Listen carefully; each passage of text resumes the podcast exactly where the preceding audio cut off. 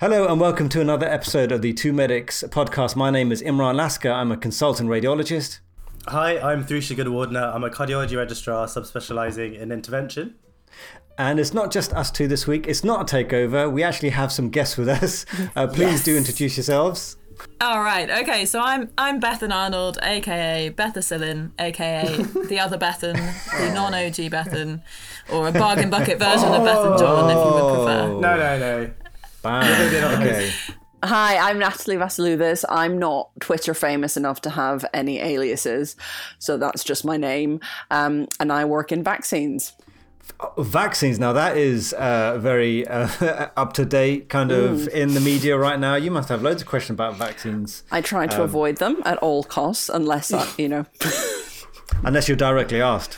yeah. So uh, tell us about the vaccines. But What do you think about vaccines in children?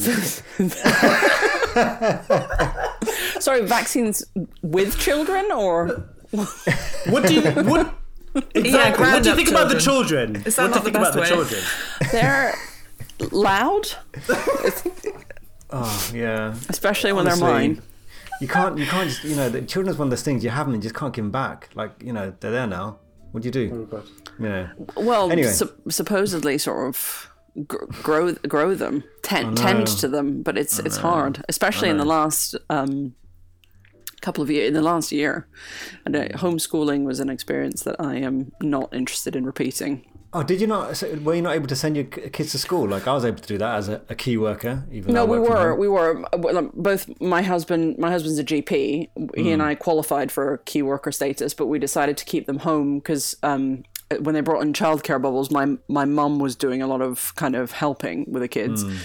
Um, so and she was she's vulnerable, so we decided to keep them at home. And I was working from home most of the time, um, so I kind of it was it was it was harder the first time round when my kids my my daughter was like pre preschool age and my son was just in like year one or something. And like they have no attention span. They're very very loud have no attention span. And like they're either running around like crazy or exhausted and like hmm. flopping or you're having to like physically lift them up to sit up on a chair. Hmm. Those are the only two modes they have. So yeah, it descended into just like me trapping them in the living room and just kind of throwing biscuits through through the door, hoping they'd keep quiet eventually. Yeah, I think we tried the whole schooling thing for a bit, and then the, the big idea that I'll be reporting and my kid will be just doing her work behind me. And I thought that's a great idea, that'd be quite fun.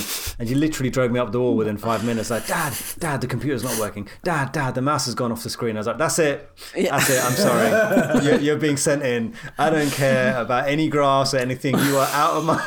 You are out of my face. That's it. You're done. Uh, But you know, the school never checked as to who I was or anything. I just said, "Yeah, key work." And I was like, "All right." So good. Fine. Well, they must know. Sure, they must know. Kind of. They must follow you on Twitter. No, oh, God, yeah. You know what? I'm.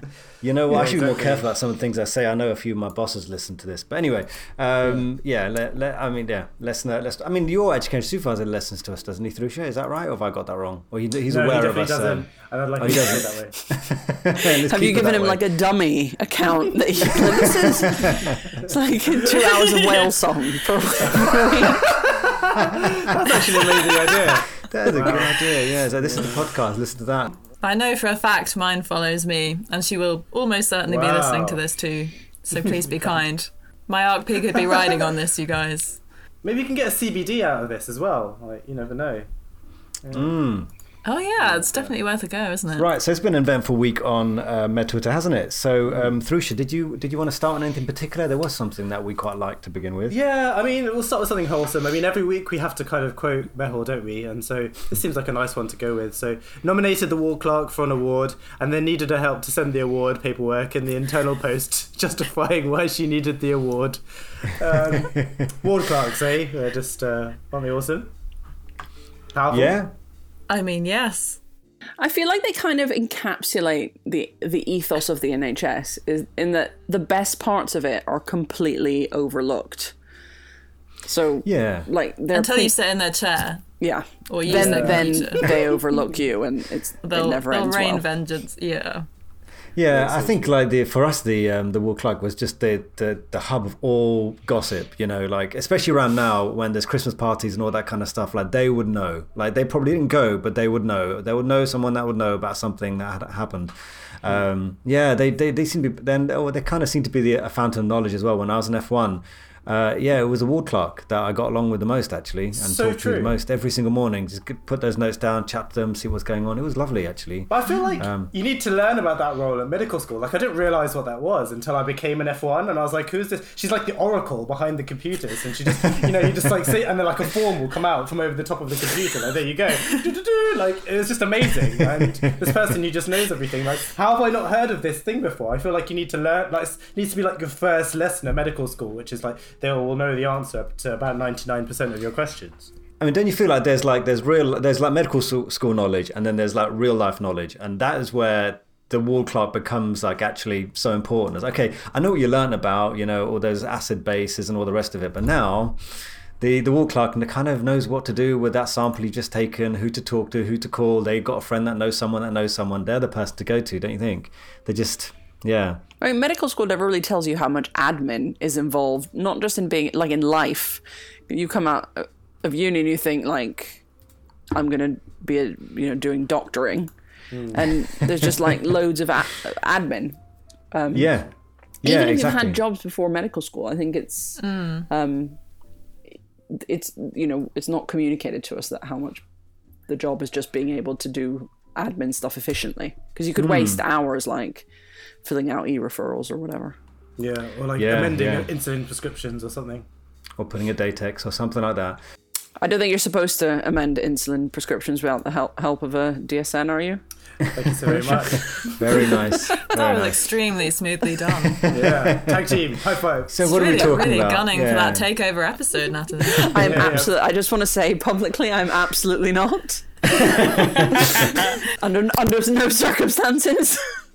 Every time we do a takeover episode, people are like, "Oh, they were so good. Why can't they just do it from now on?" And we're like, "All right, okay, Anyway, fine. Thanks for turning up. Uh, we'll just go somewhere else now." Um, but yeah, that does take us on, doesn't it, to a another tweet from uh, Medlife Crisis, wasn't it, Thrusha? So he says, um, is it fair to say that most hospital doctors have completely lost the ability to manage simple diabetic regime adjustments as they've outsourced all decision making to diabetic specialist nurses? Agree slash disagree? Keen to hear from DSNs especially. And that was from Rohin, yeah, Medlife Crisis. Yeah, I mean, I think this is. I feel when I read this kind of thing, I do wonder about like you know, as more and more things are taken away from us, how much more you know de-skilled that we become. And it does remind me of when I was doing a teaching session once on chest X-rays because you know chest X-rays are awesome, and um, the consultants in their respective fields were killing it. They were just killing it, and these are kind of old school guys and girls, and they were absolutely. And I was like, "How are you guys doing this?" Like, because everyone else seemed to be lost, and these guys were just, "Yeah, that's what that is. That's what that is."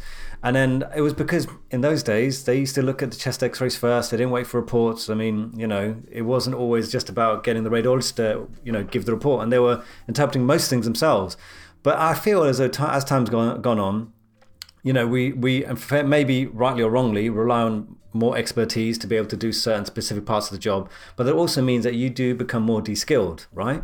Um, and maybe that's what's happening here. Is that kind of um, a situation that's happening with diabetic uh, management in this situation? Yeah, I think that's that's kind of fair. I mean, I, I'm not sure that the base premise of it is fair. I think people are capable of doing those things. It is easy to, to do it, to outsource that work, and and basically the scope of what we're expected to do and know and, and you know understand. I think has just expanded so much that you can't really be expected to to know how to do every, every single thing. Yeah. Not to say you know adjusting some NovoRapid up and down you know should be outside the scope of anyone's experience but you can't be expected to know literally everything and that's why the referral systems exist Yeah, absolutely. And there's just so much more stuff now, right? So back in those days, it's probably like just using some insulin from like a you had dog's like two pancreas. insulins Yeah, exactly. like, is it a dog's one or a cow's one? Whereas now you've got like a million different like synthetic ones or something. I do think I do think the use of the word outsourcing is quite interesting because it suggests that you're like not the DSNs are not hmm. part of a broader MDT looking after a patient that they're not all part of the kind of armamentarium of a of a hospital team. Hmm. You're not hmm. like f- shunting work somewhere else. And I, I don't know how much of the kind of outsourcing to what you were saying, Imran, about the chest x-rays how much of it has to do with a kind of increasingly litigious environment that people are practicing medicine that you need feel like you need the input of somebody who's hyper specialized because if you make a mistake doing something that should be part of your practice but um, you know you're not a specialist in you'll be blamed for doing the wrong thing because you didn't ask for specialist advice Uh, no, I, agree know. with you. I agree with you. But I think, Hmm. um, I think for, I mean, if we're going to stick with, I don't want this to become a radiology episode, but um, like, don't you always radi- want it to be a radiology or is that just Thrusha and, No, an definitely not me. intervention it's not coming from an me. inter- I know I mean in cards I mean, genuinely, if Thrusha could, he could just make the whole thing about ecology. He almost did last week with his endothelial, you know, whatever. Um, Uh, don't pretend like you don't know. Don't pretend like you didn't know dysfunction. He made me listen to that, and I didn't See, cut you it. knew the words. I didn't You're cut it. just I didn't cut it. Can you imagine what life is going to be like? You know, for me, like someone's going to say something, I'll be sitting there reporting, and I'll be like, you know what that is? That's endothelial dysfunction. And one day you'll be like, the Russian you. Okay, pal, but this is a knee MRI. Yeah. yeah. Um, but my point is, like, you know, a lot of doing anything is is actually pattern pattern recognition, especially with radiology. Like, there is a point where you just notice patterns, right? And so, uh, one of the plain films I was showing was a skin fold that people always seem to get confused with being a pneumothorax. yeah, it's always it's always the case. But the thing is, if you don't actually glimpse at it at least once, you're never going to take that initial image in and put it in your sort of memory bank of possibility. So if you get into a situation where like I'm not even going to look at it, I'm just going to give that to the expert. You don't even have that first glimpse, and therefore you never build any sort of bank of knowledge whatsoever. So yeah, I, I agree with you that there is going to be that litigation, but just having a glimpse, just having a quick scroll is not a terrible thing. Like you Oh, yeah, might, definitely. over a lifetime, you might see enough scans to actually be an ST2, ST3, right? I mean, talking about hundreds of scans over a lifetime, why not? I mean, that's a, a useful skill to have, I think. Um, and maybe that's the case with some kind of base uh, base management of um, diabetes. Just doing a little bit, a little bit of this stuff can um, mean that you've got some sort of base knowledge in that area rather than just palming off to someone else. True. But I guess like there, Yeah. there have been studies, haven't they? Like I know for like heart failure, it used to be like a common cardiology Here we go. like please come and optimize. yeah, no, sorry. Please come and optimize this person's heart failure medication. And I swear when I'd see optimize, like I just inside, like part of me would just be like, "Yeah, optimize even more. Oh. But but Yeah. like there there was like and then people would quote that there was a study that showed that if you had specialist team input, whether it's diabetes or cardiology or whatever, then people did better than if it was just if you're managed by a general team.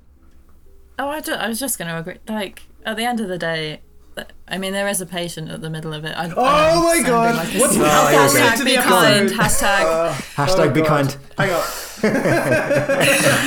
oh my god. Uh, You know this is you know this is why you know Bethan's edge coach supervisor is listening because you're saying all the right things. yeah. And I just.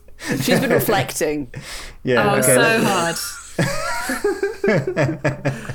yeah. Nice no, I- nice one. Yeah. That that is that is true. That is true. Yeah. So Bethan, you carry on. Yeah. Tell us tell us about the uh, patient coming first. Then go for it. I guess, you know, being a, a budding geriatrician, uh, hashtag Jerry's life. Oh, um, obviously. Are you letting me down? What was that?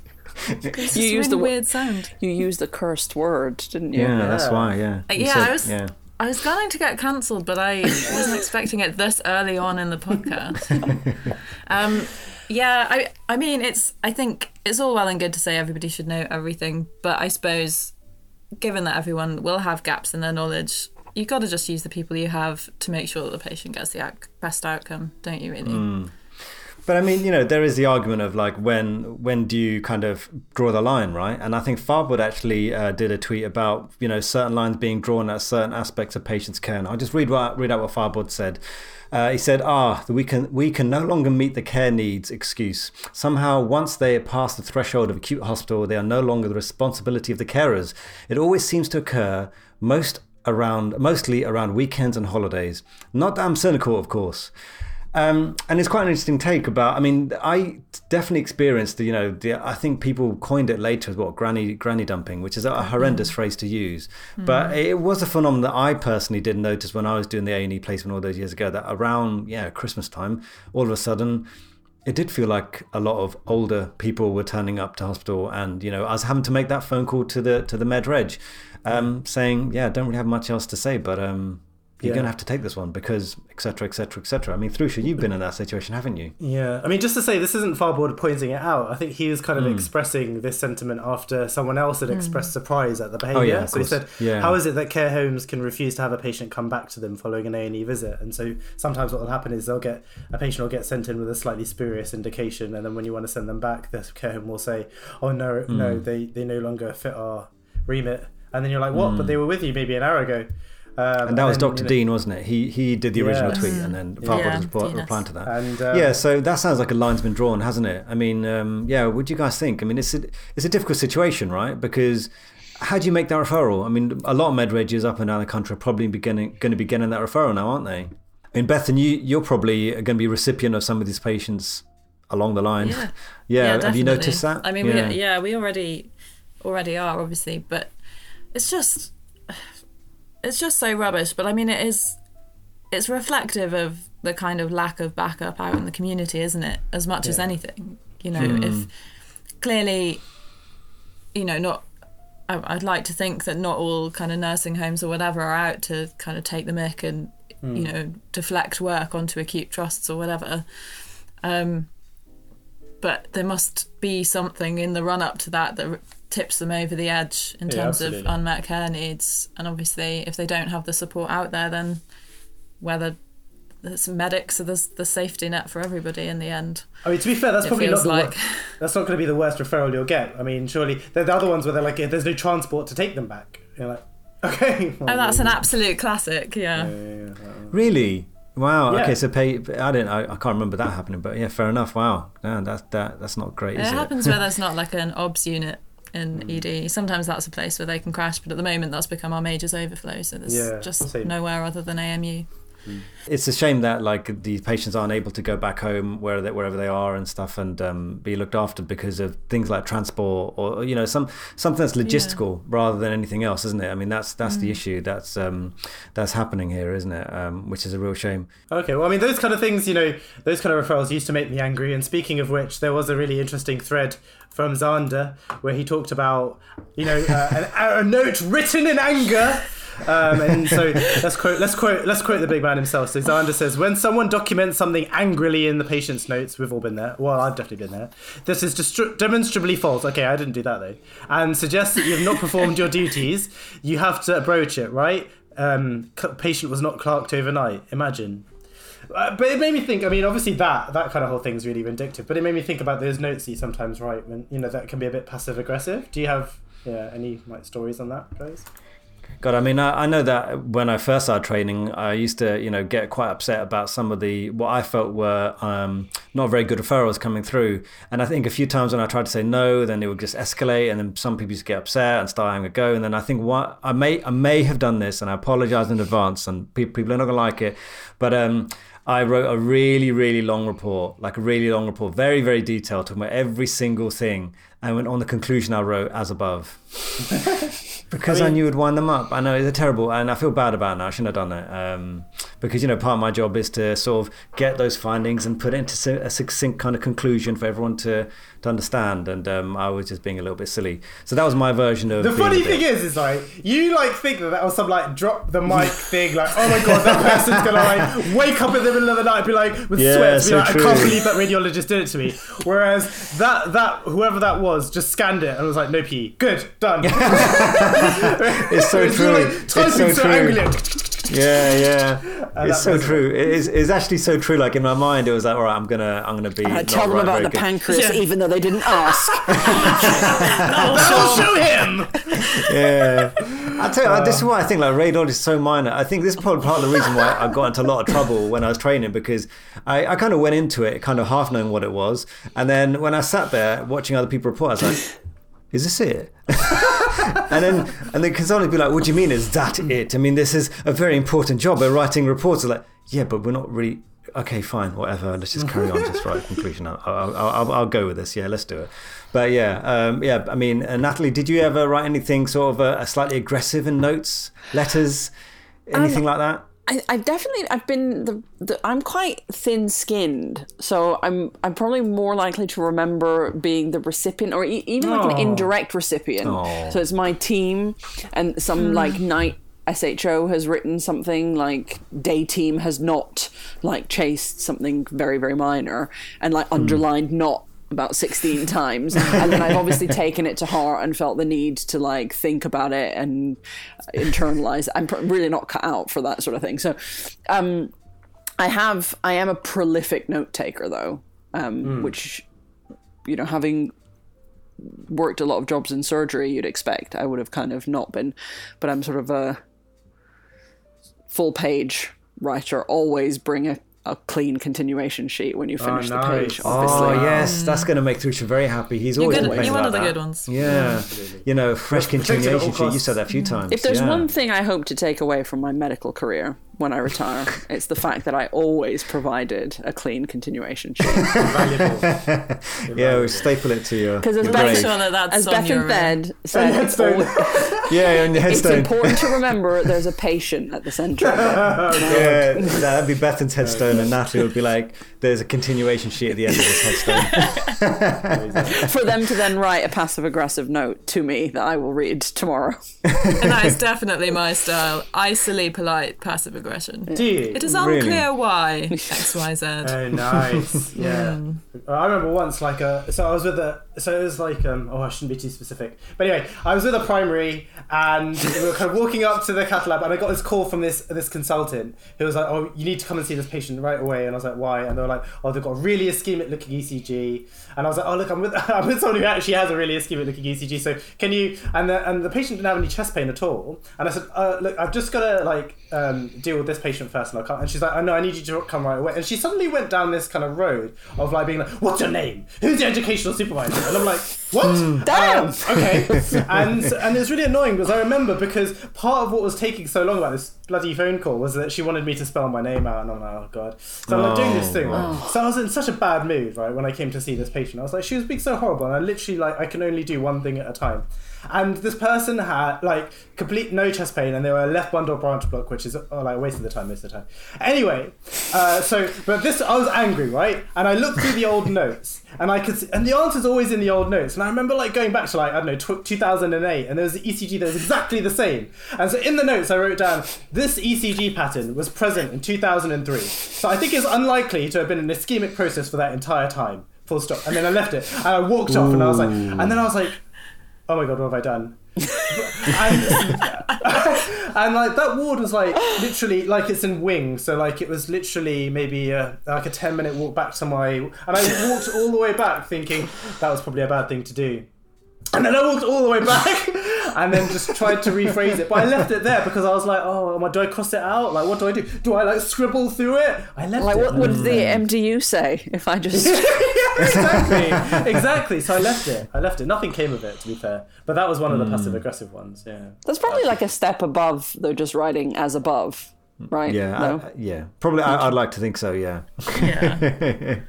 I've certainly been on the, the recipient of much harsher stuff than that, though. Oh, fair enough. I mean, we're talking about being on the recipient of um, feedback or you know negative vibes. I think Law was talking about reminiscing about a time a patient bitched about me to me because I did my hair differently.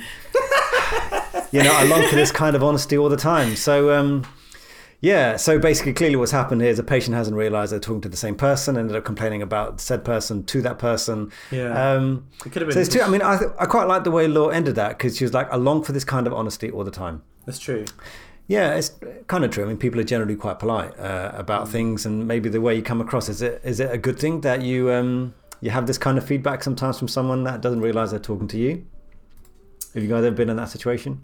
I mean, I, I my instinct is to kind of say no, because like I've been on the, so I I've been I've been called fat by a patient before. Right. um, when when she didn't realize that I was. I mean, you know, I'm not I'm not slim, but um, I'm I'm probably you know. I don't know. I don't know why I'm going down a really Just weird. justify. but the, my, but what I'm trying to say is that I was also 37 weeks pregnant at the time, and she. Oh, I've she, had that the other way around. and she she she didn't realize um and i was in there for like a completely like i was examining her leg or something she wasn't like she was f- fully with it um and just said to me you're a big girl, aren't you? Fuck, no Yeah. way. Oh, and I was no like, way. I didn't really know what to what to say. I'm not very sassy in situations like that. Yeah, what are you supposed to say when hmm. the only reasonable thing to do in that situation is to drop kick her? But like, I think I've, I've probably I've probably been in the UK long enough to have had the reflex action of to say either sorry or th- or thank you, and then just leave.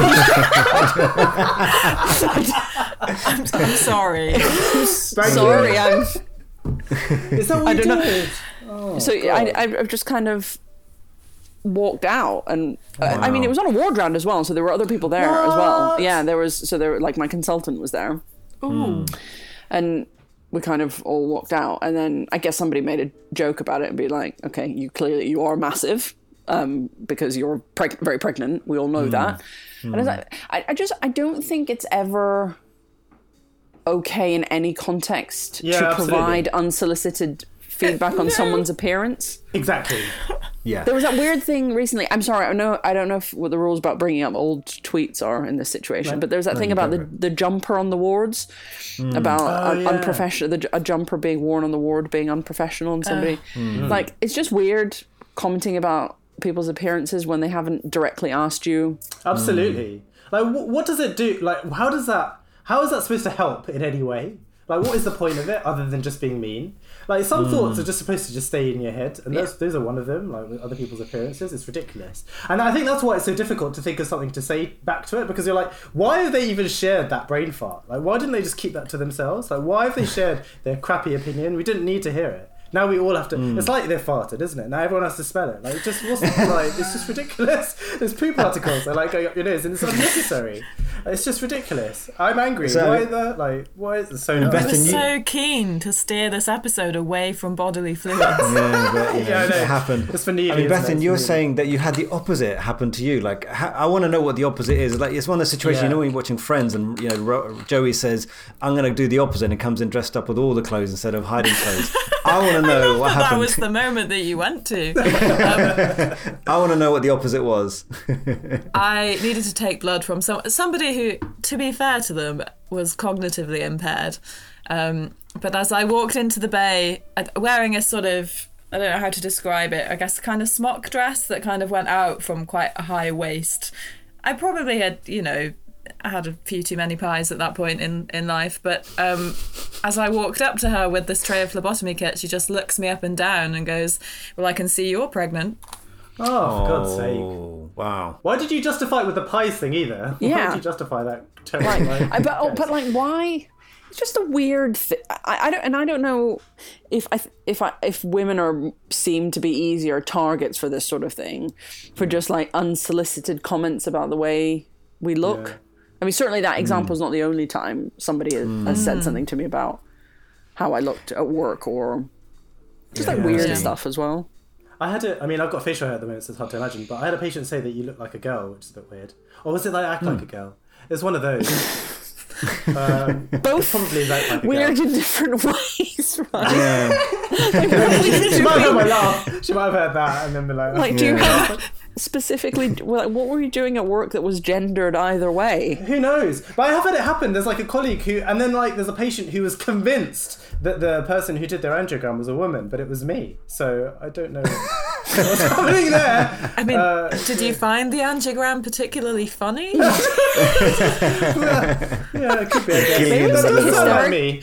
Was it hysterical laughter? It could have been. I do laugh when I'm nervous, so yeah, it could be that. yeah, maybe that's what it is. I do find that, um, I know, especially, well, you know, I think especially things like weight can be a bit of a, a dodgy subject, isn't it? And I think, um, you know, my wife can she she can be a little bit, you know, I, through you've met my wife. She's not she's not you know she's quite a slim person, but she's always uh, like a lot of people. She's constantly worried about it to the point that if I say anything begins with the, you know, if I say like, whoa, you know, you feel like she's almost waiting for you to say wait. Or you know, and I've got to be very careful. But Wait, yeah, exactly. waiting. Yeah, no, like waiting. We're waiting, and she, and I think once I actually said something, she goes, "What did you say?" And I was like, "What do you mean? What did you say? We'll say that again." And uh, apparently, it sounded like I'd called her fat, which I wasn't true. I was saying something else, but I got you know almost got into a lot of trouble. Uh, it's tough, isn't it? You know. You know that this is a podcast and not like marriage counselling. right? Oh, you know what? I'm not even sure what the podcast really is about. Sometimes, you know. Yeah, I know. So uh, moving moving on to sort of um, bad feedback, as it were. I'm sorry, I'm going to do my best here, but um, there was a tweet. Uh, it's hard to move on from that, but uh, there's there was a tweet saying. Um, Please stop slashing our tires and keying our cars just because we are nurses and doctors. We should feel safe after our shifts to get our cars. When you get COVID, and you will, you will need us, and we won't turn you away. So that some feedback is not. Yeah, that you like that, don't you, Thrusha? Um, Yeah. there, some feedback is probably not. You know. Um, not warranted, and this is some of the feedback some of the medical profession is getting as a result of some of our um, COVID efforts. Uh, I mean, anti-vaxxers are scary, aren't they?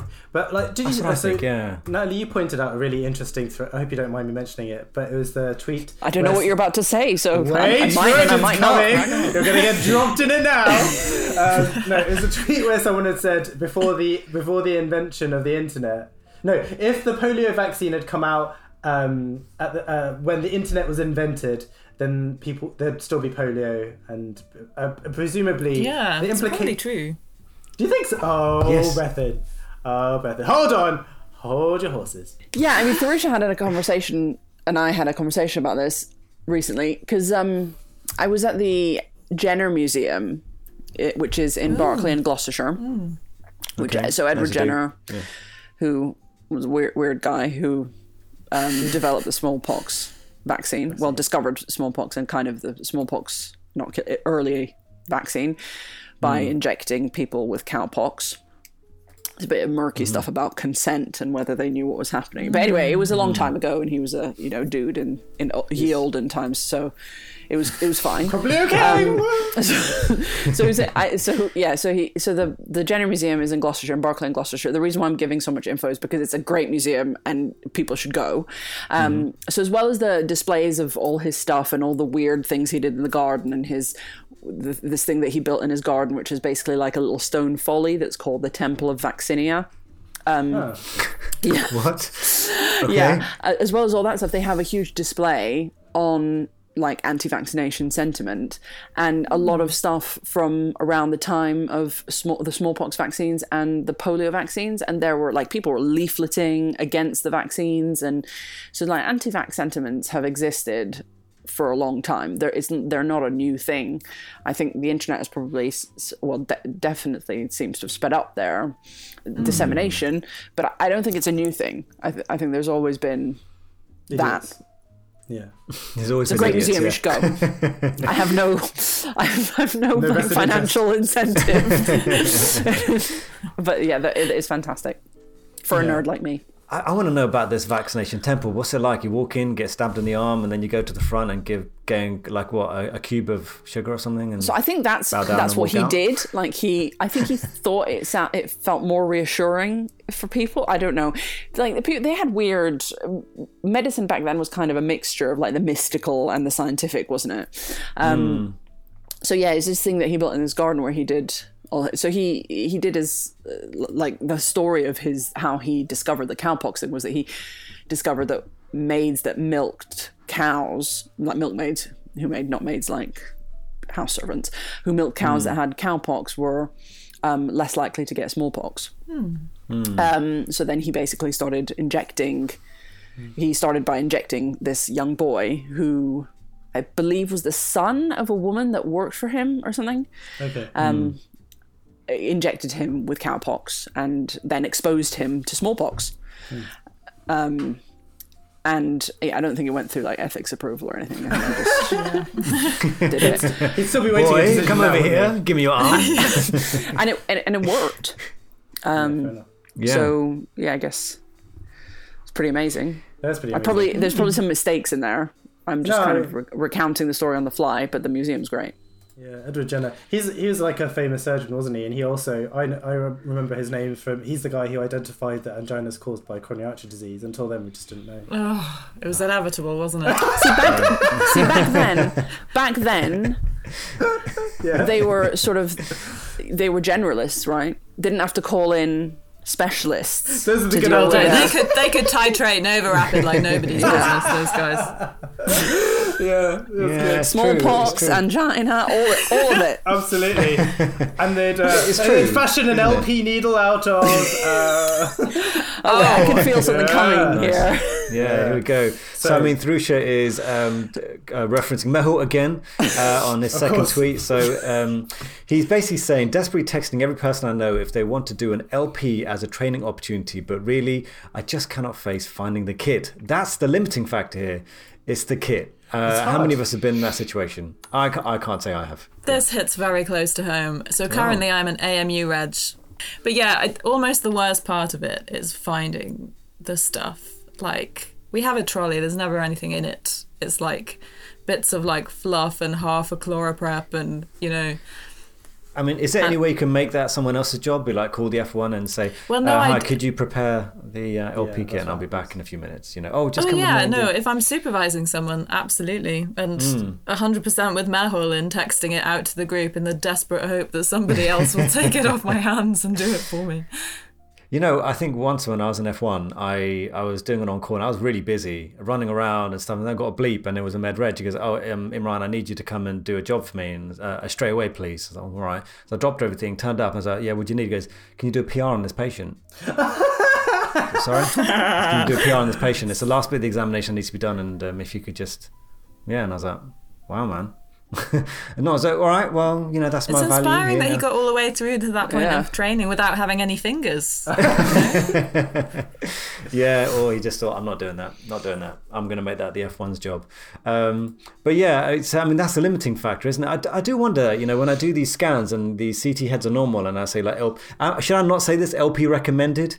Uh, and then uh, and then I think, God, there must be a lot of LPs going on tonight, thanks to thanks to me saying these I think regardless of whether you say it or not, an LP is going to be happening, isn't it? If someone comes in with Yeah. headache, they're, they've bought themselves an Yeah. LP. Yeah, that's true. They themselves bought themselves an FP just by Santa by turning Cruz, up. yeah, yeah. I mean, Yeah. often the hardest part of it though is like finding the anaesthetist to do it while you stand and hold brittles, Oh, wow. because that's the real job of the medic. In That's some this Twitter history there. That's that's before I know that Edward did Jenner. some real deep cuts on this episode. yeah. Yeah, yeah, we're Pre going Edward way Jenner. back. Yeah. That'd be the Twitter museum. Oh, that would be so cool. that would be so cool Med if Twitter there was a. Twitter museum. So what things, what relics would you have in the Med Twitter Museum, do you think? So we'd have the, Oh, we'd have the bottles, LP bottles. Be Kind would be there as like, I don't know. Oh yeah.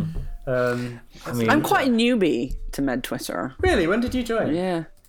Probably like August, September. Oh my god! Wow, that's really. Yeah. recent. Really? Yeah, yeah, you are. Oh my newbie. gosh, you missed are so much.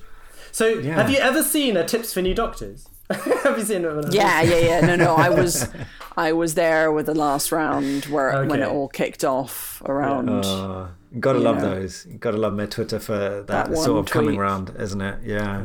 I think one one of these tweets should probably go down the Hall of Fame, which got deleted, wasn't it? The, you know the one about um, Barnley Boy. You know, is that what he's been called now? Barnsley boy. Barnes- Barnsley, Barnsley Oh, Boy. well, Mr. Mr. yeah. Bayern accents. himself. Oops. Thrusha, do you want to tell us about that? Because I really did. I mean, I thought that was. Um, and then what happened was that Zander actually had, you know, he's got receipts, and he'd uh, subtweeted him with the receipt of a previous tweet, uh, which was another icing on the cake with this one. Thrusha, do you want to go through this one? D- Uh, okay. well, I mean, do I? I mean, so basically, No, you don't have to. uh, um, he, so this guy. Um, likes to talk about social mobility, but only in particular ways. And I think that was kind of an interesting thing because one of the tweets that Zander kind of put out there was this guy who said it was about this guy who said that social mobility movements only favor women or BAME, um, which seemed kind of fun, like a funny thing to say. Well, oh, um, Not ha ha funny. Really. not half funny, more like scratch my head and feel confused. But anyway, he responded to something saying about social mobility, and he talked about being from Barnsley. And Mehul, God, I thought he was quite clearly joking, saying, "Oh, my boyfriend's." From Barnsley, and I can never understand what his dad was saying. And then this guy replied, going, "Oh, almost like ethnic accents, not being able to understand them." And I mean, the use of that oh. word is just You should like there should be like a little alarm that goes off on your Yeah. yeah. Are you sure you want to tweet this? Yeah. Yeah, yeah. You, you're about to say the word ethnic. So you, little paper, you know, like with word, they have a little paperclip turned up. It's like, looks like you're about to make a really bad move. Are you sure about this?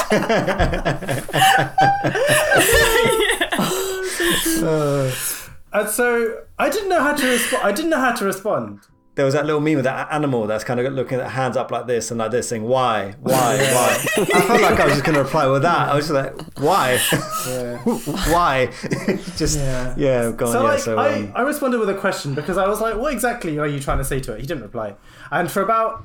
10 hours i think he didn't really i think he did he deleted after about 10 hours and then went off with another tweet about social mobility but um it was it was weird because it kind of i guess it kind of stirred up a lot of emotion because it made me think about people that I know with act, you know, my parents and stuff, and so I did a thread on it or whatever.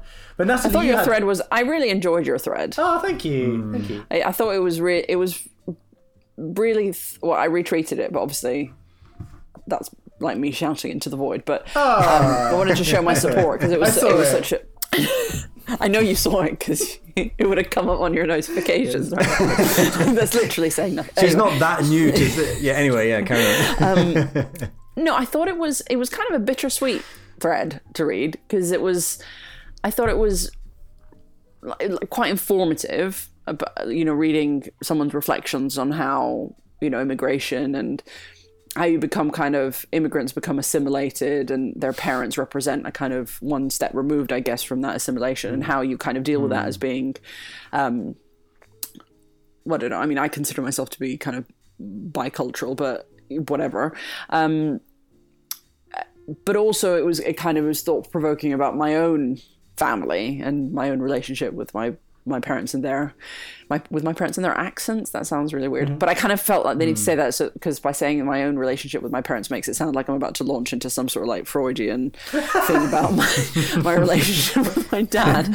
But no like it made me think about immigration like my own journey as an immigrant and that kind of thing. So I thought, I- it was really i thought, I thought it was really something out of that entire hot mess of using that the word ethnic um, came something really nice that you did that I think a lot of people engaged with. I saw it got retweeted quite a few times and people like responded to it, so it was really nice. I mean, I find it fascinating that so many of these experiences are almost universal with anyone with that kind of background, isn't it? I mean, when you when you listen to that, when I mean, when I read Tharusha's thread, it suddenly made me remember, and I mentioned to you guys already that you know there was someone who uh, made a phone call to our house, and he said, "Look, can I speak to Mr. Lasker?" And at the time, I was Mister, so I was like, "Yeah, that's me." And they're like, "No, no, I need to talk to one with the accent." And actually, I remember now, he actually did the accent. He did the accent, you know. Oh, no and I just saw, yeah, yeah. And I was like, and you know, there was two things. First of all, it's a really terrible version of my dad's accent. And first of all, oh yeah, my dad's got an accent. I never, I never really thought of that. You know, like the realization that, oh yeah, I, I am a bit foreign. Um, and I almost embarrassingly, I was embarrassed by it. You know, I felt Yeah. embarrassed that like, um, I I'm yeah, I always English. remember. I mean, I'm a kind I'm a first generation immigrant to the UK, so uh, so I I'm uh, like very painfully uh, okay, painfully is not the right word, but I, I mean I'm made very acutely aware of um, the fact that when I was younger, my you know my dad has an accent. So when I came, you know, I do have some family in the UK. When I came here uh, with my dad, but like people quite openly make fun of strong Greek accents. Um, so I was aware of the fact that he had a strong accent and that you know um, it, it was I, I guess associated with comedy accents or whatever. People are also like very open about commenting on accents in this country. I've I've noticed. So I have quite a weird kind of international accent. Um, I won't bore you with the reasons why, but um, I get asked very very often where I'm from because of my accent um, by really random people, like people in the supermarket will ask me where I'm from. They'll be like, "Oh, you're not from around here. Where are you from?" And I have to like launch into a whole thing, and and then they like go into a weird commentary about Greece and Yeah. like, oh, they're like they're not doing very well, and like I, I, I'm, like, I just want to buy some banana. Like I'm just you know I don't represent an entire economy. I just want the bananas. like uh, around the time of of um of like the the economic crisis in the UK, every time I meant in Greece, sorry, not in the UK, God. every time I mentioned that I was from Greece, people would go on like some commentary about, it's, like, oh, you know, the public sector workers get paid too much, they get, like I.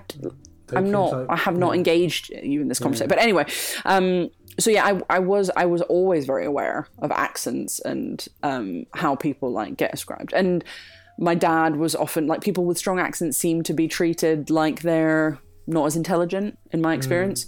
So my dad is often treated like he's sort of not cognitively where you know um, with it, even though he he very much is, just because he has an accent. And um, I tweeted actually, I think uh, that my dad remembers coming to the UK for the first time as a trainee in the 70s um, and his seniors commenting more on how his English was progressing or how good his English was than what his um, kind of surgical technique was like.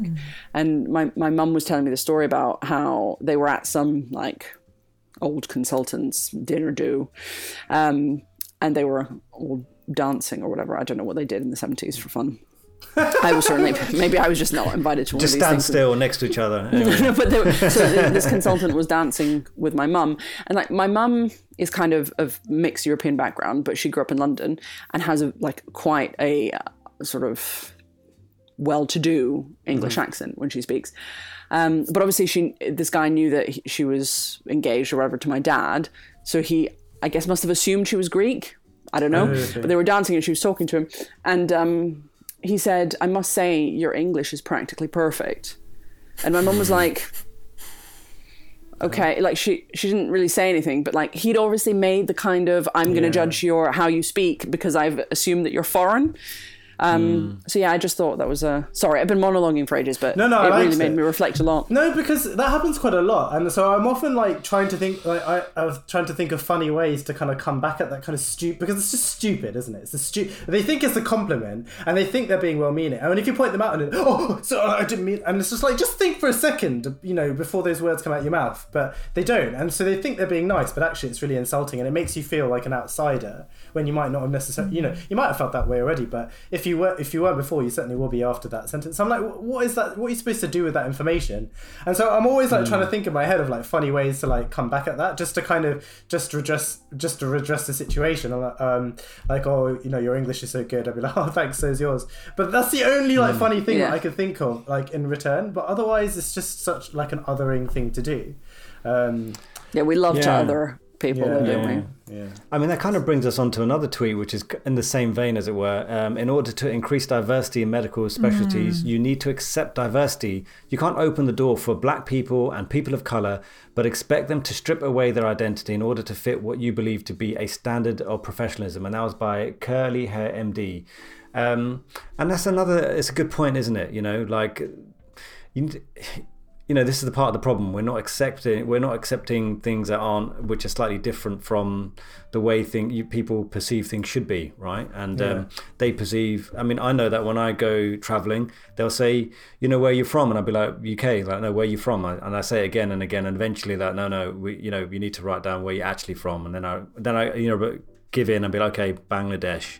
And then they, they actually i've seen them cross out uk and put bangladesh next to it or something and then they take the bits of paper away and I just thought, man, like you only asked me that because I'm brown. I mean, there's no other reason mm. for me for you to even bring that up. And my name, obviously, is not exactly um, a British sounding name. But yeah, it's a shame, isn't it? Maybe maybe that's part of the issue. We just don't accept it in the first place. Yeah. Oh, so it's like, oh, oh, where do we go from there? So, Okay, well, a sobering thought, sobering thought, and uh, going on from being uh, being sober and uh, sobering thoughts, uh, Thrusha. Oh, this is a It appears, it appears politicians drink at work meetings while making consequential decisions about lives of millions. This is from Senka. Now imagine me as a surgeon drinking at work, unconscionable. I can't even say that word. Why is it okay? That's quite a good use of that word we were saying, isn't it? Uh, why is it okay for them to do it? So I guess the uh, the point is like you know, should we be able to drink on the job if we can drive uh, after one drink? I mean. Is this that bad that they were drinking while making these decisions? Uh, what do you guys think? I mean, I, I would probably question whether they're kind of making consequential decisions there. Because they're. Or they make any consequential decisions, yeah. yeah, I, I all imagine that's probably not how decisions are made, really, in, in politics. But yeah, fair enough. I don't know. I've never been in. Like, can ima- like, imagine like Boris Johnson with a giant steering wheel for the UK, and at the moment he's like, he's like driving through the trees, like, "Ah!" like that's what I imagine. But it's not, is it? I I wonder whether it's still got to do with like, oh, who, who's the donor for this one? Okay, okay, yeah, so Yeah, that's the exactly. decision. Yeah. the- and who, who donated for this one? Who's paying for my wallpaper? Okay, yeah, yeah, yeah. Who, who lives next door to you again? Yeah, yeah, like, giving them their contract. Okay, sorted. There's the decision. Now, cheese and wine, everyone. Let's go for it. But we, I mean, that's the point, though, isn't it? We, we know that that's not they- they're not drinking at work. They're just lying Yeah. to us. Exactly. You know, that that's the long and the short of it, isn't it? Yeah, Yeah. yeah. That's the actual problem. That they just assume that we're too stupid to to realise that we're Yeah. being taken for a ride. I feel like I've heard cheese and wi- I've heard cheese and wine said so much, and A lot. I guess yeah, right. Like, I it makes guess- me quite hungry when I It hear did. it now. I'm like, oh yeah, they were having cheese and wine, and I'm more annoyed I that they were having cheese and wine with their mates, even if it was. So like, maybe it's some sort of subliminal thing that- Yeah. to get us all to buy cheese. Oh my before god! Christmas. Oh yes, that's I, the donut. I don't need Follow the talent money. to buy either of those things. Sorry, I know I should have been saying something deep, but I just then it made me really think about cheese. Let's focus on the cheese and wine. Forget the whole thing happened with the country. have you we need eaten to talk any good cheese and cheeses wine. recently? Oh, you know, oh, yeah. my cheese advent calendar is really performing on that. So what, what kind of yeah. cheeses cheeses were in there?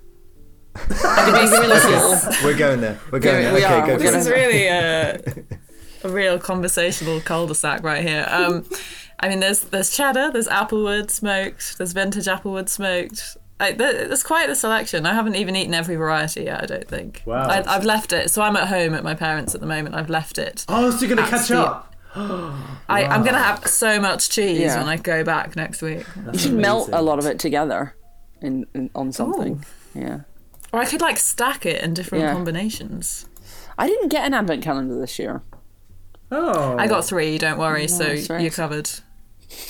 Okay, covered by Cool. you rubbing it I'll in my have- I'll face have that one no for one you. loves me enough to get me an advent calendar. But Oh fine. no, I bought them myself. Oh dear. Did you guys get advent Um, calendars? I did. Um, no. oh yeah.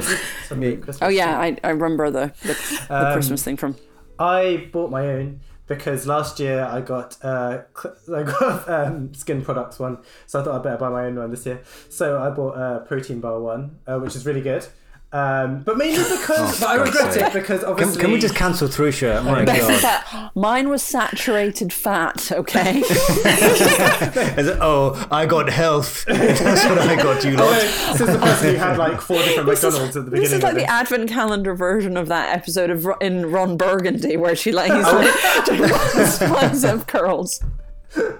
I swear, you know, Thrusha's sitting there with his protein advent calendar. You know what he As sends we- me for Christmas? A whole bunch of donuts, man. It's, I mean, I've, I was very thankful for it. I mean, There's we've no watched donuts him left. eat like three burgers Yeah, yeah. in Just the last now. One hour. left. Still got one left. Oh man, oh, You know that Oh, you can't store this up and PCI yourself, Oh, right? well. yeah, exactly. Gonna try. exactly. I'm gonna try. I'll be the exactly. first. Be the first. Yeah, I bet you didn't expect to see that when you turned up on the podcast. The video from the podcast is actually watching Thrusha eat. Yeah, it's that time. yeah. Trying to stay concentrated. But I mean, it kind of brings us it brings us on to another topic we want to talk about is uh, Channel Four commissioning a new TV show. uh, Geordie Hospital from Curve Wales, where you actually see what doctors are really up to behind the scenes. Um, do we need another show? So, I mean, this kind of relates to one of the first thing we're talking about in terms of, you know, when you're coming into becoming a doctor from medical school, you don't realize how much admin there is. And I don't understand how they can make this thing actually look all that interesting. I don't really watch these shows because it feels like I'm back at work. But um, people love it, clearly, because these things keep getting commissioned. How they're they making this stuff look interesting? Did you guys Are they watch? following? Did you watch? Yeah, it? did you watch these things? I think I must have watched the first. Mm. What, what were they called? Junior Doctors. Your, Your life, life in their hands. Yeah, that's it. Yeah. Yeah, the Hmm. the original one. I was at med school then, I think. So Yeah. it kind of, but not anything since then. Too much of yeah, like Busman's Holiday. I think I had like a evolution probably, like being in late med school, watching them and being like, yeah, this is going to be me soon. Ah, okay. And then actually qualifying and being like, oh God, I don't want to watch this. Like, this is what I hmm. do all day. And then be like, hmm. okay, people's lives are not actually in my hands. I'm main, mainly just doing TTOs. So I did, I remember saying that I found that the can, this, there was an episode where somebody was, had like seven attempts at a cannula oh, um, Oh, God, and yeah. watching it with my husband and being like, this is so stressful because I can hmm. remember being there like that person and being like, oh god, what happens if I don't get this? There's nobody here to help me, and like, I'm gonna have to bleep someone, and they're gonna be really scary on the phone. And um, so yeah, I, I thought probably that was time to call it a day. But obviously, like you said, Imran, people obviously love them. Yeah, they must do.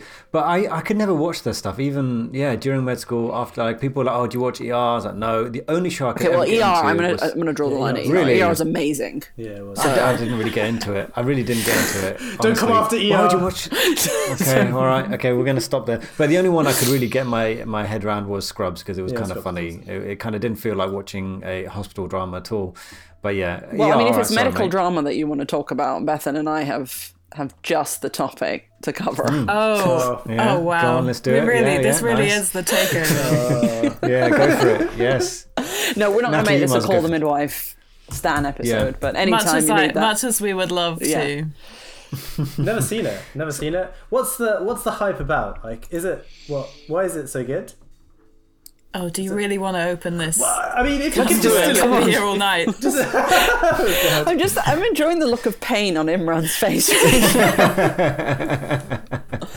No, no, no. Uh, you just uh, write the report and I'll say as above. Go for it. Yeah, good. Super passive aggressive. It's just it's it's really it's like go on, Bethan. You I want to hear you what you say for us. Oh, oh wow. Um, I mean, I, it is, I think, a very female-led show. I think that's definitely something to be said for it. There's all of these kick-ass women doing really cool things in difficult situations, and it covers a lot of like contemporary and historical like topics. You know, like abortion and LGBT stuff, and in a, in a way that's kind of brought it to the audience of lots of people who wouldn't necessarily let that cross their path um, if it weren't for kind of Sunday night BBC drama.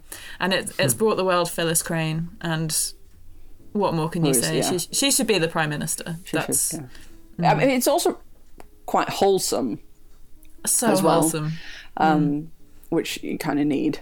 especially now. I don't think I don't think we've sold it.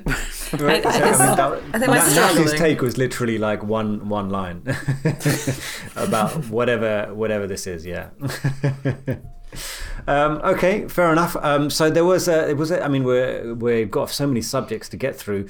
Um, there was one subject that I probably did want to go into, wasn't it? Um, because you know uh, I've I've let through have a few cardiologists on the show. I've let them talk about you know cardiology so many times. But um, there was there was one tweet from Medlife Crisis talking about a radiology report uh, which was very, very long winded. I'm not even going to bother reading the report, but it was a chest x ray report, which was basically like four paragraphs long. And uh, a whole, there was a whole lot of discussion about that. And then someone, um, someone that I have interacted in the past called David Little said that, um, and this is why outsourcing or even regional insourcing are not the answer to imaging crisis. We need to invest in training more radiologists. So they're all kind of talking about the problems with this particular thing. And the reason I bring it up because Natalie mentioned in our pre-meetup was. Um, no one really knows what happens behind the scenes with radiologists. So for those that are interested, you can listen. For those that aren't, uh, just forward through for the next like minute or something.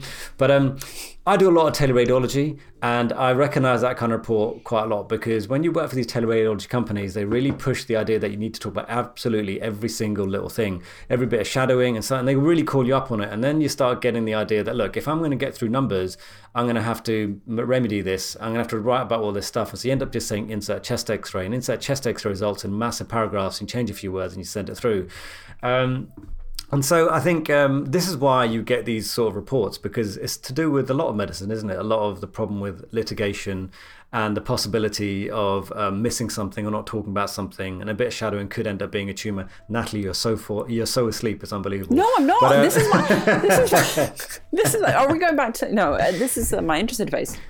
Oh, okay. And then, um, so yeah, and so the answer always seems to be like, we need to train more radiologists. Uh, I don't even know where to go with that sometimes, honestly. Like, um, do we need to train more radiologists? Do we need more grumpy people like me walking around the hospital? Do we even need radiologists in the hospital? Uh, I don't know. What do you, Did, gu- what did do you you guys even think? leave your darkened rooms? I don't- I don't I'm not sure I've ever seen room. one in the wild outside of an MDT. I don't use the word prowling around instead of. Skulking. Mate, I mean, I'm mostly in my in my office in my house on TikTok doing uh, stupid videos. I guess. I mean, the first obvious question is: Are there the numbers of people wanting to become radiologists, or even doctors wanting to go into training programs at, at the moment? Well, this is the problem, right? I think people don't understand what we do. We should have a TV show, yeah, that follows the radiologist around. Isn't that what your TikTok is? Imran Lasker, your scan in his hands. Absolutely. It would literally be like, oh, this is my favorite one. N A D. Enter. yeah. Um, I mean, yeah. I mean, it does seem to be quite competitive to get in, from what I understand. It must have got more competitive since I applied, anyway. Because um, anyway, um, but yeah, it's um, I don't know, man. People keep saying out, you know, people keep gunning outsourcing, and then people saying we need to get more radiologists. But what they don't understand is that when you've got a company uh, that is outsourcing these scans, they're actually using radiologists from the UK. Most of them, the vast majority of them, are UK radiologists. So what's actually happening is people like me, yeah. Can't finish work and then come home, or I might be at home and just turn the desk and switch on the other computer, and then Is and this then kind you of like the law situation where you just have different hair? And the reports are like way better. Do you write And now- passive aggressive notes to yourself? That other radiologist is. you know what I did do? You know what I have done on my on my um, calendar. I've written like notes to myself from my past self. Is that really sad? It, re- it genuinely, like I think. Um, Imran, if you're I'm- reading this, I hope you're happy. Hang in I hope you're alive. Well done. You're 40 years old. How many kids do you have? And yeah, it's really silly. You're a radiologist occasionally now. a- yeah. did you actually finish training? Did that happen?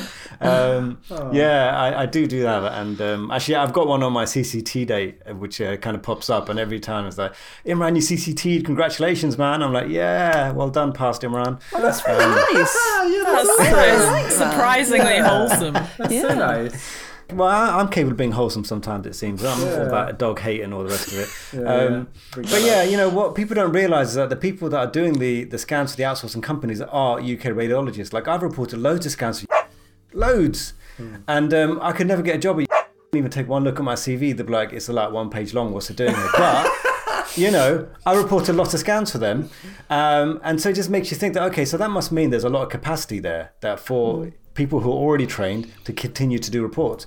So actually, the problem is probably the job plans, and that's going to be an un- unpopular thing to say, but yeah, we're not. I don't think we're using the in-house radiologists enough or incentivizing them enough. And I could go into incentivization and all that kind of thing, but again, that's going to be my bad takes on uh, capitalism and all that kind of stuff. But um, just so that if anyone's wondering why you get bad reports sometimes that are very very long, um, it's that. It's because they're teleradiologists who are just trying to make sure that they they don't get a discrepancy on something, and they they encourage it. They do. They really do. So um, yeah. Moving Yeah. on. God. Moving uh, So there was uh, a tweet from uh, Michael Owen, which I thought was quite like. Uh, I was wondering when this is going to come up. Speaking about just, just focusing on oneself, anyway, not related, Yeah. or could it be? Um, so uh, Emma Radi- Radicani. Radicanu. Radicani. Oh my god, I was worried that was really going to butcher Say it right, please. Um, She uh, she won. Congratulations! She won Sports Personality of the Year. In case she's listening, yeah, well done. Um, my- Big fan, doubt it. so I hear. but Michael Owen tweeted about it in this kind of uh, way. So if anyone who knew, congratulatory. yeah, so, so there are people like thinking about this. th- Think about this. There are people out there who will not know who Michael Owen was or is, um, and it's fair enough to be honest. But anyway, he's he was a footballer who was like a kind of big deal when he was eighteen, and then blew both his hamstrings and whatever.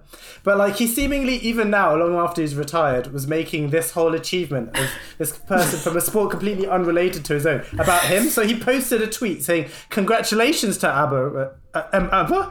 Emma Radi- Abba. Oh god. Oh god. I was in a rant as well. I've just lost my flow. He thoroughly deserves to be crowned Sports Personality of the Year 2021. I'm just gonna plow on. Makes me feel very old and that she's the same age as I was way back then in 1998. And he's posted this picture of himself. And so I mean there's that self-congratulatory like making this about him thing. But the amazing thing about this thread, which I really recommend you guys looking into, so it's on the 19th of December at 9.02 p.m. with the replies. Do you guys want to comment on the replies and rescue me from this? Yeah, I mean, it's brilliant. These, these are one of the situations where you think, you know, a lot of time, you know, we may come across we're not proud of like British public behaviour and all that kind of thing, Oh, and there are plenty of things to yeah. be not proud of. I get that, but sometimes you've got to give them a high five, big hug. I, I love that you are as British as this because people started tweeting. Highlighting the fact that he's gone and just talked about himself, like, "Hi, yes, I agree as well." You know, here's a picture of me having a sandwich at that at that time or something. They just oh, at 18 years old. Here's a picture of me at 18 years Yeah. old in a club doing very little. It was just brilliant, wasn't it? I mean, what did you what did you guys think? I mean, the original tweet was just a masterclass in having no self awareness whatsoever. Hmm. But that, yeah, hmm. though the replies, yeah, you're right. It genuinely made me a little bit proud to be British, Yeah. even Yeah, if the honestly. only ways in which we excel are kebab eating and just the most Sarcasm. insane self-deprecating humor. Yeah. I've never had a kebab. You what? What? No way. Uh, okay, I wasn't Wow. expecting for like the pity in your voice when I said when I said that. but like, What? Why? why not? You're, Wh- why? I, you're thinking you're from Greece. You must have had a kebab, aren't you? I was. I was actually thinking that. that was I was. that I'm was sorry. that was I'm staying sorry. in there though. Um, it may have, yeah. But I decided to not vocalize that thanks to the incredible amount of learning I've done through this podcast. Seeing, seeing as you've brought it up though, what would the answer to that question be? So, so the the kebabs that you that the British eat in in this country are not recognizable as any food reproducible in Greece oh, in any fair. way. so it's not pure. Like it's not just the chicken- chicken purity. We're talking masala. about completely Okay. different. So the Oh. ones in Greece are kind of chicken Yeah. or pork. The ones Yeah. here Yeah. are question mark Camel meat or qu- something. query meat. Really, um, it's just completely different thing. So I've never had a British kebab. It can only be des- described Hmm. as a British kebab ever. It just uh, it doesn't seem. you've Sorry, I don't know thing. what I. I really should have taken something else from this tweet, but this is the cheese thing again, isn't it? I mean, it's very good that you have done. I mean, so if there was a kebab sitting at work, would you you wouldn't want to feel like you need to steal that food, would you? I would never steal food, especially not if it had been labeled with someone else's name on a paper bag. exactly. because then I would be exactly. a food thief. Although there was a surprise tweet from somebody else on Twitter um, this week who actually did end up being a food thief. Oh, that was Hmm. very What? enjoyable. Yeah, What was that? Uh, you, It was Chris, wasn't it? Chris. Cardio Chris. who apparently Balmoral. So, so um, yeah. Uh, so, so, Okay, so. I'm so sorry, So first Chris. of all, the tweet was from Yasmin, wasn't it? The original tweet was The from original Yasmin. one. So Yeah, Chris so stole if you Yasmin's work food. at- What? No, Okay, Oh, okay, let's just well, go from the beginning. this is a so, uh, Yasmin, who was uh, hosted our episode last week, who also again someone has said, "Why don't you just take over the show?" Thank you very much for that feedback. Uh, if you work at Chelsea and Westminster and thought it was funny to steal my dinner from, I can almost read this in her voice uh, from the doctor's mess fridge. But you You're should a prick. you should. This is another one of those moments where you should absolutely not do that. No, I won't. Get in the sea. Um, yeah, it's probably what she should have said. But yeah, so someone's stealing people's food at work, and so you're saying that um, someone else from Med Twitter. No, so um, this. So I'm going to have to clear his name now because I'm just. it so- was accidental. Yeah, so apparently he asked somebody at work if he was like he, he the the ra- packets of ramen in I don't know the kitchen or whatever belonged to him, and if he could have one, and the guy said yeah. Of course. So Chris ate it, and then the guy said, haha, actually, they're not mine. I don't know whose they are, or whatever. so, so he was like, oh my God, like, I am the That's thief. amazing. Um, wow. So I really felt for him, but you know, obviously not as ma- much as I did for the original tweet, yeah. which was just she also got a load of crap that was just attracted the biggest cesspool of Yeah. reply guys. It was so unexpected. Yeah, it's Yeah. unexpected. I mean, yeah. I mean, someone steals your food. Why do you need to reply to this? What, what, what was one of them? There was something like try to explain it away. Yeah. You know, when someone it was like the standard replies. Let's just try and explain maybe it. it they wasn't didn't know it was yours, and she's Yeah, like, "It's in a paper bag with my name on it." And then some guy was like, "There's a Carluccio's across the street. Why don't you just go there and Oh. get a sandwich?" God. I don't know, it- because like I brought my Brought own my food. food. Food, yeah. Why should I? Yeah, yeah, exactly. It's uh, yeah, it's a strange thing. I mean, I didn't, I couldn't actually predict those replies. I mean, someone stole your food, they stole your food, and then you're going to try and explain it away. It's a standard sort of replies that you get in sort of med Twitter or Twitter in general, right? Like just how um yeah how people are gonna you know reply to this kind of stuff is crazy talking about the ramen thief uh he tweeted he tweeted I'm this so company has been exposed this company's been exposed three times every year for the last 10 years, and yet they remain the quarry of choice for lots of business. this is a waste of news. So uh, he's coming out with the, the good content, uh, complaining about Hermes uh, basically throwing around packages, uh, not really caring about the packages that they're delivering. We and we're coming up to Christmas now, aren't we? And we've all been there, haven't we? We've yeah, we've had. I mean, where's the strangest place you found your your stuff delivered? I mean, I've had wine on top of it, on top of a bin. Um, I've had I've found them in my in my bin before. oh wow! Oh, Oh, Yeah. That's a safe place, I guess, unless it's bin day. Unless I you're a mean, I was cat. like- yeah. I think I think once like um I came into the house and then someone something got delivered and uh, they wrote uh, they said like I, I threw they said they said I threw it into the garden and you, and I looked and it was like um it was quite something quite light and quite balloony and it was just flying around in the wind in the garden. I was looking at it like I mean you can't yeah I mean it's there thanks not but now it's just flying around in the garden. It's like, it looked weird. Oh, Like, good. Yeah. Very good. Um, but I've heard of all sorts of things getting broken. I mean, these guys leave things behind our bins all the time. Once, actually, I was at work and um, I think I didn't realize, but I bought um, some cake and it got delivered while I was at work. And one of these particularly hot days. And I had to literally, you know, I was like, "Oh God, that's going to stay in the driveway. I can't, I can't. What am I going to do about it?" And left it underneath the car. So I had to, like, in the middle of the list, yeah, I, I kind of managed to call people in early, like get, you know get that done, and then I managed to find a gap to get away for just Oh a bit. And I, God. thankfully, I didn't live that far at that time. I didn't live far away from work, so I managed to get back and literally come into the house, throw in the fridge, and get back out again, and get back in time for the next patient. That's so funny. Um, but you know, yeah, I had to take evasive the measure, maneuvers, man. yeah, The cake those, doesn't go those off. measures to save that cake. It's uh, you know worth it. Worth it. Yeah, you can't. Yeah, you can't let a good cake go. I mean, Yeah. So there are a few, a few treats I feel like we should squeeze in there. Notably, so there, there was um, there's a tweet from um, Mind Body Miko. She's kind of quite, she's famous. Is that the word? Like she's got um, a big following. I think because of her original story when she worked as a plastics registrar in Australia, and I think she was kind of out of training and uh, she just had a really really like a horrible horrible ex- training experience there and she was re- and uh, as a result she kind of i think Oh, she's yes, written a book that, and she yeah. talks a lot about kind of like uh, well-being and stuff but anyway she was doing an interview and uh, you know she's still a plastic surgeon and the they've kind of labeled her as so you know like on the tv screen in the interview and they have like a little thing that says your name and what you are and it says freelance beauty therapist now she's not even she's not that it's not like that was like another one of her side hustles that's just literally some name they found for her and put that on her as a label it's really weird Oh man. I mean- do you think they just had took one look at her and thought, yeah, she looks like a beauty therapist, and then is that what they did? I mean, that's, that's why would they do that? Why would they do that?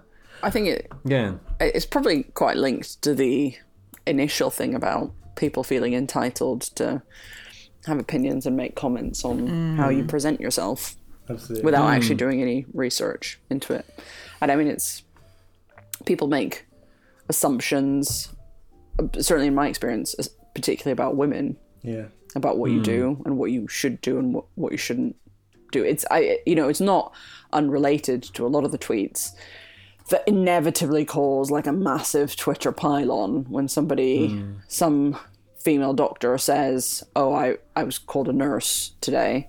Despite hmm. introducing myself as a doctor, and then everybody joins in saying, "What's so bad about being a nurse?" It's not the point. The hmm. point is that that's not my hmm. job. If I'd introduced myself as, you know, the ward clerk and somebody had called me a physio that would but yeah, but it's you know the the kind of sexist connotation so i guess it's quite easy to assume it's easier to assume that a woman is in a role that's normally attributed to women like a beauty therapist than it is to hmm. automatically assume that she's a surgeon And I think in, obviously there's the. So, oh, sorry. no no i that was i was just making kind of middle-aged noises at the end of it I mean, the other layer of this is she's obviously like an East Asian woman. So the fact that it's a beauty therapist, it's really bad she's an Asian woman. She's got to work in a, you know, mm. it, it, like mm. They just really went for it, like they did. racism and Just say it, with, sexism. you say it with your chest Pow, pow. yeah, Yeah, exactly. Yeah.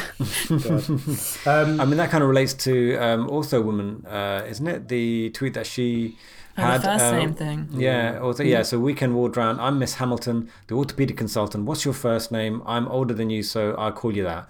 Just because you're older than me doesn't mean you get my first name. Um, you know, just the insistence of being. I'm going to call you what I want to call you.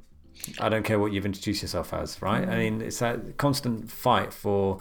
Um, kind of demanding your your status or not your status but your your place in this particular situation that I find um I kind of have a, a, kind of alter. Well, no, no, not an alternative take on that because that was that's sort of rid- ridiculous.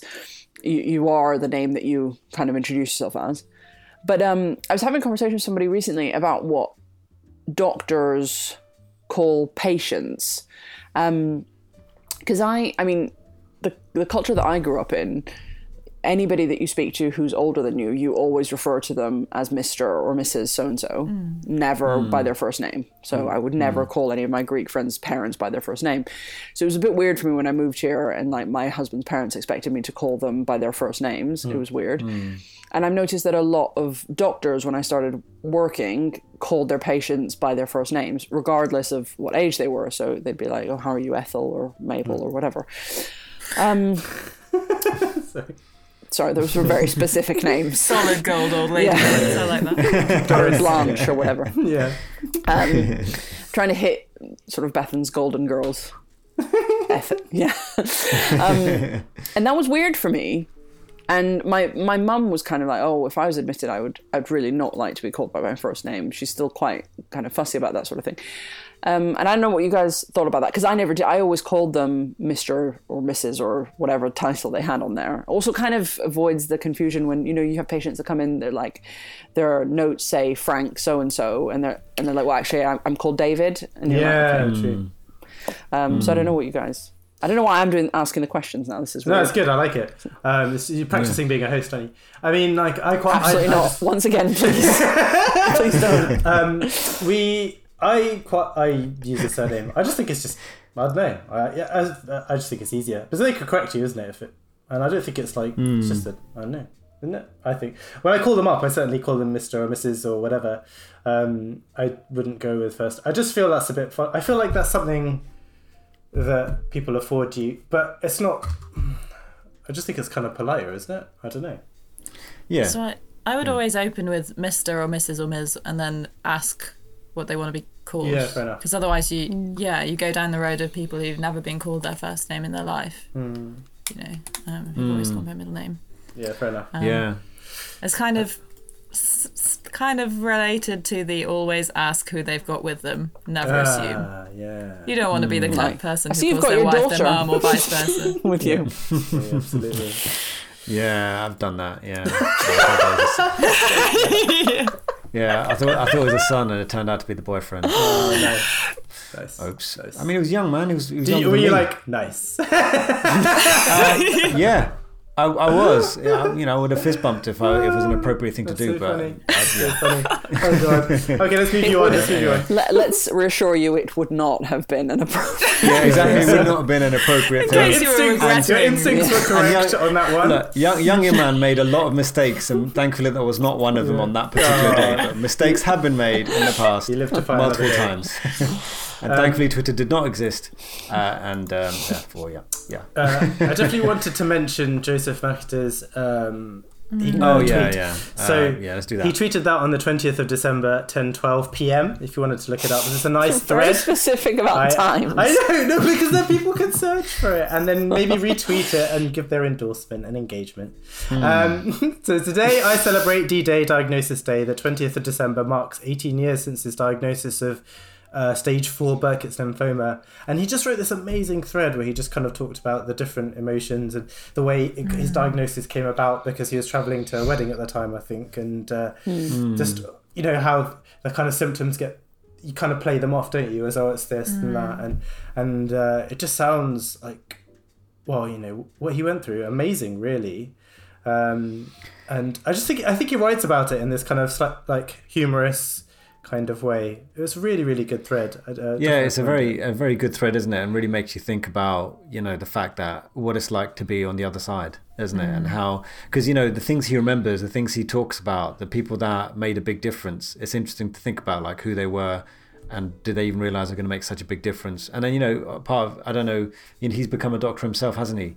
Uh, and a pediatrician and stuff. So like, you don't know. I mean, he said that uh, he was always he always wanted to be, but also it helped him decide that this is what he wanted to do. And it's amazing that kind of interaction, and it's a terrible. unf- I mean, it's an unfortunate thing to happen to him, but it's it's really nice to read some of the positives that came out of what sounds like a, a horrible horrible experience, doesn't it? Hmm. Yeah. There's some lines in there that really stuck with me. Like, I know it isn't always like this, obviously. I'm one of the lucky ones. And then he said, hmm. I'm forever grateful for this and know all too well, having lost some people closest to me, that not everyone survives. Ugh. Hmm. That's. Yeah, it's a lot to think about, isn't it? Um, yeah, it's a lot to think about when this kind of thing happens. Um, yeah, being being on the receiving end of this kind of treatment. It makes you appreciate. So this is what I found as well. Like you know, when you start when when you when I was in med school, I never really thought about the possibility of getting ill, or possibility of passing away. It never really crossed my mind. Like I was, you know, young and live forever. And then I remember like the I think was, I was the first week when I sat down on the registrar and I said to her, I think I'm going to stop this. I don't like this anymore. I'm going to quit. And then she's like, don't quit, don't quit, and all that. Um, but one of the reasons were because I suddenly faced my own mortality, like the fact that this could happen to me. I could be here next week. Like I could be on my name could be on that handover. Like this is not something I want to be thinking about. But it is it is important maybe to to think that to appreciate appreciate that. Um, yeah, that is a possibility. Uh, and it's not easy for everyone to take, isn't it? Um, doing the job that we do sometimes. Right, and uh, on that sort of very hopefully positive note.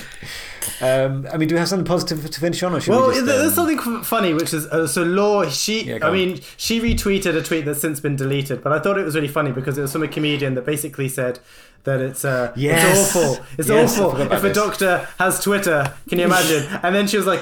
I can you imagine if they had a podcast? And then I was like, "What?" And that person didn't follow us, but I feel like they should have just named us because I feel like they're just directly gunning Yeah, for if you're us. gonna, you know, tag me, you coward. yeah, Go for it. exactly. oh, God. Um, so what are we doing? Yeah, it was doing? So uh, yeah, she was a comedian, and um, yeah, she tweeted basically yeah about doctors being on Twitter and doctors uh, doing podcasts or being on podcast, and how she would not use that doctor. A few, I think one or two people messaged us as soon as that happened, and um, were wondering like, but yeah, it was funny. And then she deleted it, isn't it? Because it must have been getting a lot of traction and unwanted attention. I mean, she, I think she was trying to be funny, isn't it? She was just trying to be funny, And she realised- and um, yeah, this is not this is not work. We're It's not Are there a funny. lot of This is not the people who just want their doctors to be like faceless drones who just do the, Yeah. the job and then don't exist? Yeah, I mean, exactly. I mean, you do. I did. It did make me wonder about the implications of being so out there and being silly on TikToks and Twitter and doing the podcast and stuff. Like, you know, I don't, I don't really think about if a patient does walk in and say, "Oh, hang on." Oh, you know that idiot that did that little dance once. Be like, yeah, sorry. How long But anyway, have I'll you do been the doing injection this? This is the first time this has crossed your mind. Not, yeah, it's true. Yeah, yeah, Yeah. it's true. Yeah. Um, There's only times like that when you suddenly think, "Oh, hang on, have I thought this through?" Probably not. But I, I don't. I don't like thinking things through. Anyway, as you can see. Yeah, tell. we didn't get where we were where we are today by thinking Exactly. decisions No. through. God. No, Uh, exactly, exactly. It decisions, just you saw it on TV and thought it'd be a good idea. I'm going to be the next Luca. Literally, that's how we Yeah. live. Um, right, cool. Anyway, so I think um, we've wrapped on for quite a while. We've taken Natalie and Bethan's time, a lot of your time actually. And uh, poor, uh, people can't see that Natalie's actually sat on the floor with a blanket. I know. because she's getting cold. She wasn't before. She's she's descended to this. She's had to move, and now she's like on the. I've actually, I mean, this is obviously not podcast material, but I actually got behind me one of the uh, birthday presents I got from my husband. So my husband turned 39 this year. Ah, Um, so he's three years Yeah. older than me, which is um, a source of great amusement for me because I refer to him as old all the time.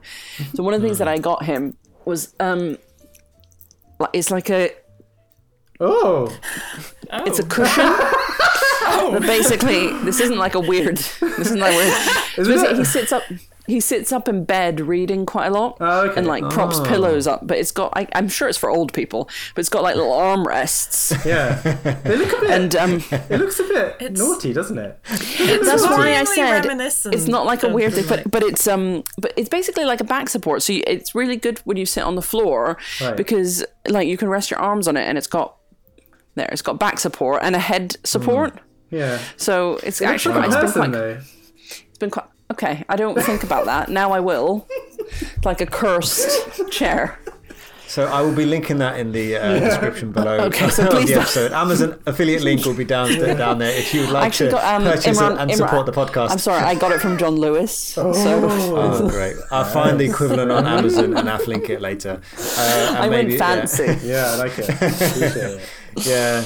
No, I mean honestly, we do we do appreciate every single guest that we've had. Well, uh, you guys put an and- extraordinary amount of work into this. So Oh, thank you. So much work. yeah, I don't so know whether it's, is that a good thing or a bad thing. I mean, maybe we should be doing something else. I don't know. I don't know, Thrusha. I don't know. Anyway, it's, it's a good fun. I mean, Thrusha and I have enjoyed um, keeping up med Twitter. Anyway, I think we'll be talking a lot uh, about stuff. I mean, part of the how this began was because we were talking to each other, and I think I won't name the exact event, but there was a particular Twitter event that happened where we ended up talking about it for a long, long time, and we had such a funny conversation. I thought we should record these. This is just so funny, and that was a part of what uh, caused this entire thing to happen. Yeah. But anyway, um, maybe that'll be an origin story uh, one day. So um, anyway, so th- uh, Super as villain always, or superhero? No one knows. Wow. No, exactly. either way. I'm- I'm- Still got the picture I think I somewhere. feel like the supervillain these days. I do feel like the supervillain these days. Someone tweeted at me calling me the Grinch. Did you see that tweet? No, it's because uh, it's because I wrecked Christmas for my kids apparently uh, by. Oh, yeah, no, I heard that in the last Yeah. episode, but Yeah, we I had won't say some again tense just in moments. case. My, I think my son's just getting to the age where it's all about to start unraveling soon. Oh. Oh wow. That is, um, yeah, that's a shame. Uh, yeah, anyway, that's, um, but you know, I think That was disingenuous. Thank That's you. sincere. everyone. That's uh, a shame. If you want, I can call him up and do it for you. Free of Yeah, charge. should- Happy you know, to, I, happy should I make that my business? I would actually, yeah, I you know, give me five and I'll break it It's going to be like a cameo. For Oh, your that should birthday, be here it. is some man you've never met Yeah. telling you. Honestly, if I ever get important enough to be on Cameo, that'd be one of the cameos that people can pay for. I'll break it to your kids. the truth about them all. The Tooth Fairy. If you want to know about Father Christmas as above, goodbye. Okay, fine. So, um, as always, um, thank you, Twitter, for a very eventful week. We've had a wonderful one with Natalie and Bethan. I'm sure they would be up for taking over or doing another takeover at some point. Uh, I don't know. Let's see what Twitter says. Natalie's shaking her head. Please don't. Um, but no, we've had wonderful fun having our takeover guests. Um, I hope people do do enjoy it, and also gives us a little bit of a break as well. Um, thank you so much, Twitter, for being entertaining as always. Um, any last words from uh, Natalie and Bethan? So, Natalie first. Uh, any words of advice uh, for our listeners? And you know. Uh, it would be good to, to get your words of wisdom. what advice can I put? I mean, this is. I, oh, God. Also, your faces are very close to the camera now. Listening intently. We're listening. We want to learn from you. Tell us Um, about vaccines. No, don't tell us about I vaccines. really do, really don't want to do that. I've got this far without you asking me that. Um, I, I think you should. Um, I, I'm really looking forward to hearing what you think about Call the Midwife after you've watched it for the first time. Okay, so call It's call the midwife. That's It's the official. advice. That's the advice. Uh, uh, Natalie's saying to watch that. Uh, Bethan, what, what's your advice to everyone out there? Parting mean, words. I, I have very limited reserves of wisdom to share. Oh, uh, save it I think at the moment, just look after yourselves. It's it's a tough old time out there. It is. Um, yeah, yeah. So yeah, just uh, Yeah. hang in there. And, Oh, um, that's nice. yeah, That's if you wholesome. have any very wholesome memes or you know footballers who have very limited self-awareness, then please do sling them my way. I will enjoy them. Yeah, absolutely. Yeah. Cool. Okay, cool. All right then. Well, have a good week, everyone, and uh, we'll see you. We'll see you for. A, uh, we're doing a bit of a special episode Yeah, coming up we for the end of year, aren't we, Thrusha? So uh, yeah, do keep your. I had a moment of panic uh, there for a second. that. What? He said, We're doing a Christmas. That's right. Well, no, we're not. I'm not. No, no, that's the right. That's the right emotion. Now hold on to that. Oh yeah, Merry So- Christmas. Yeah, happy Yeah, Christmas, Merry Christmas, everyone. everyone. So uh, yeah. Hope you eat some cheese. Yes. Looking forward to hearing what cheese everyone's eating at Christmas. That should have been my thing. Please let me know. That's yeah. Yeah, What yeah. So cheese if you you could give give Natalie a follow and and Bethan a follow and uh, tell her what tell her what cheese you had. They love hearing about They love cheese. hearing about cheese. Yeah. So much. Really do. they could really, do a podcast really. on cheese. Thank you very much. All right then. Okay. Bye. All right. Good night, guys. Bye. Bye.